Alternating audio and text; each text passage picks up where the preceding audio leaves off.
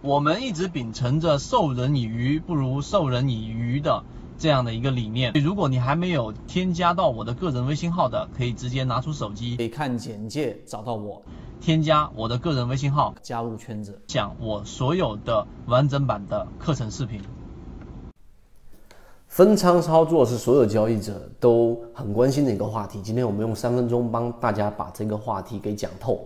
首先，我们要知道，所有的交易啊，你实际上在作为散户交易者，如果你是一个新手，你一定是全仓进全仓出，这不一定是一件好事情，因为你根本就没有考虑到呃这一个概率跟风险。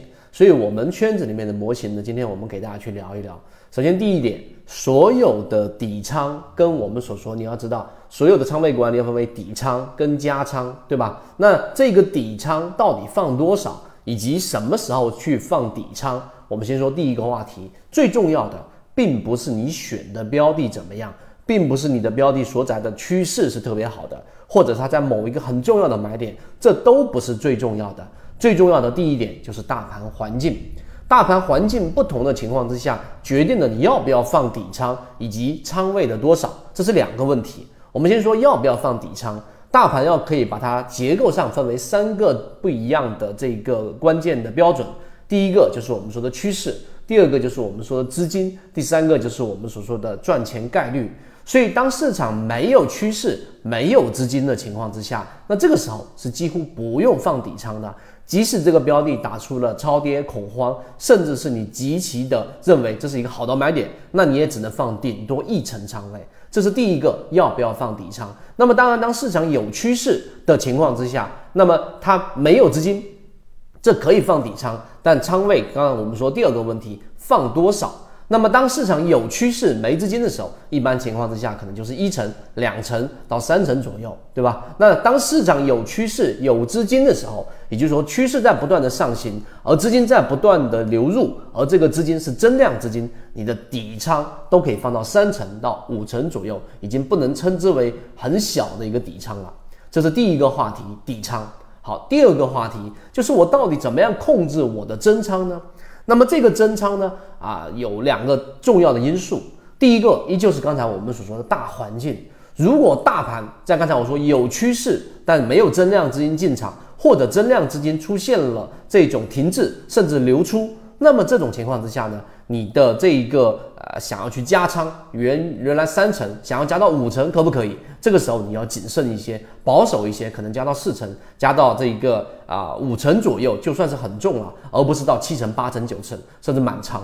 那么第二种情况呢，就当环境 OK 了，趋势 OK，资金 OK 的情况之下，什么时候是作为我们加仓的标准？而这个话题是建立在个股标的的这一个条件环境之下的。我们说第三个话题，个股什么时候去做增仓？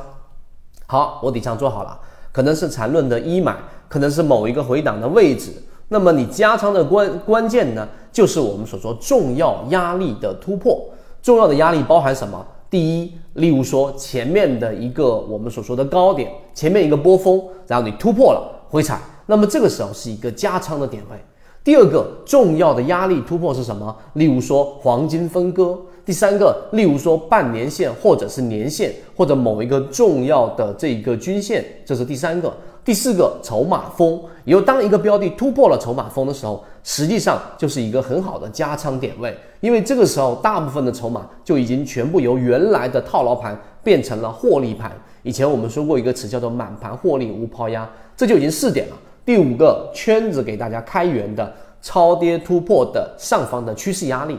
其中包含着，例如说次上趋势啊，或次下趋势啊。如果你的标的的 K 线是属于在次上趋势下方的，一旦它突破，这个时候已经是由弱转强。那么你补仓的点位有两个，第一个是突破的关键点，那一会它极有可能盘中也回落，但它的这个突破的力度如果是强的，你去做加仓，基本上啊问题不大。第二个呢，就突破之后的回踩。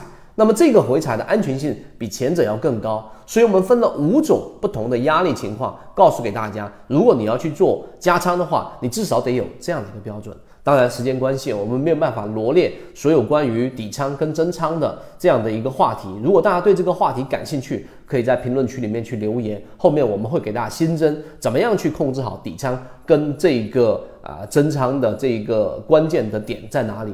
我们认为这是一个很重要的话题，不仅仅是好像我全仓买进去，那只要是好标的我就能赚钱。那只要是坏的标的，无论你怎么样控制仓位，你都不可能盈利。这种观念，我认为是非常狭隘的。好，今天我们讲这么多，和你一起终身进化。国内缠论是一个比较完整的买卖交易系统，适应于无论你是小白还是老股民的一个非常完整的交易系统，能够让你在交易过程当中进入到另外一个更大的一个台阶。获取完整版缠论专栏航线，可以私聊留言获取通道。